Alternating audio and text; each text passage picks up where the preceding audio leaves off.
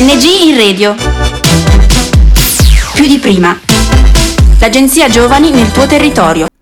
L'importanza della salute mentale dei giovani è un tema sempre più rilevante nella società contemporanea. Negli ultimi anni la popolazione giovanile italiana ha presentato un aumento di disturbi psicologici, fenomeno ulteriormente accentuato dalla pandemia, che ha influito negativamente in una fase della vita in cui i giovani si stanno orientando al futuro o sono alla ricerca del proprio posto nel mondo, tanto dal punto di vista professionale che personale.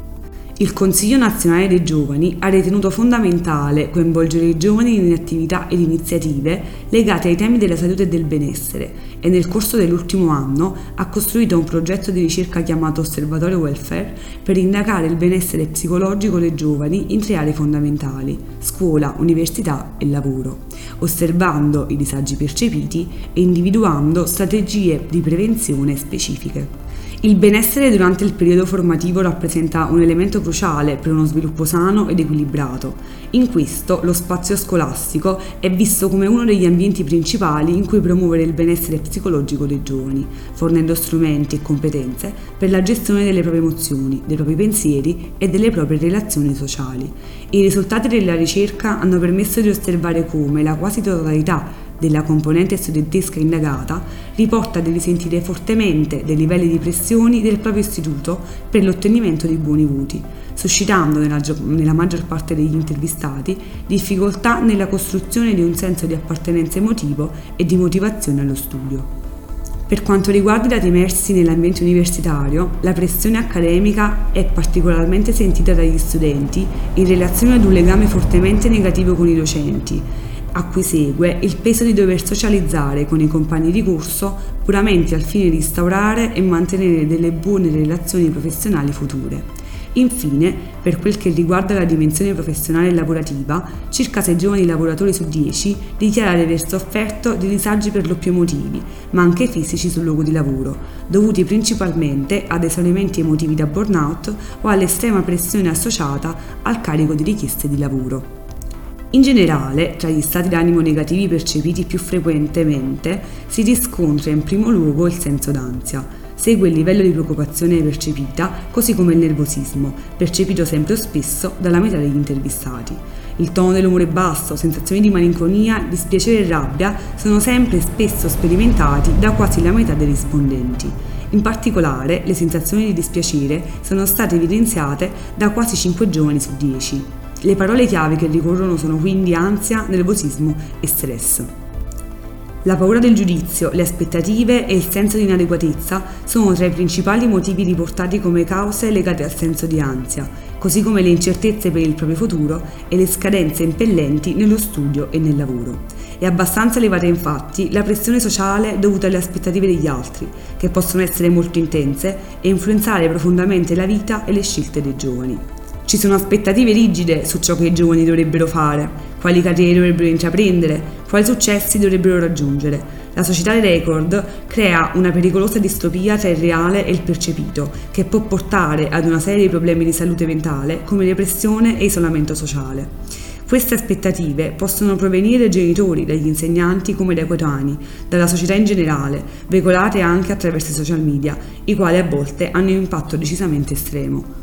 Per contrastare lo stress e l'ansia, i giovani adottano diversi e svariati comportamenti, tra cui ricercare il conforto con il cibo, mangiando in quantità più che necessarie, oppure procrastinare la scadenza, comportamento che rischia di avviare un circolo vizioso in cui la procrastinazione e l'ansia si rafforzano reciprocamente. In alternativa, molti giovani, quando sono emotivamente stabili, cercano sostegno affettivo nei familiari o nelle relazioni amicali. In generale, due rispondenti su dieci scelgono attività sociale come uscire con gli amici, altri invece preferiscono semplicemente attività rilassanti, come guardare un programma televisivo, un film o controllare i social media. L'attività motoria è quella tra le meno svolte, così come ancora meno svolte sono le azioni manuali e creative.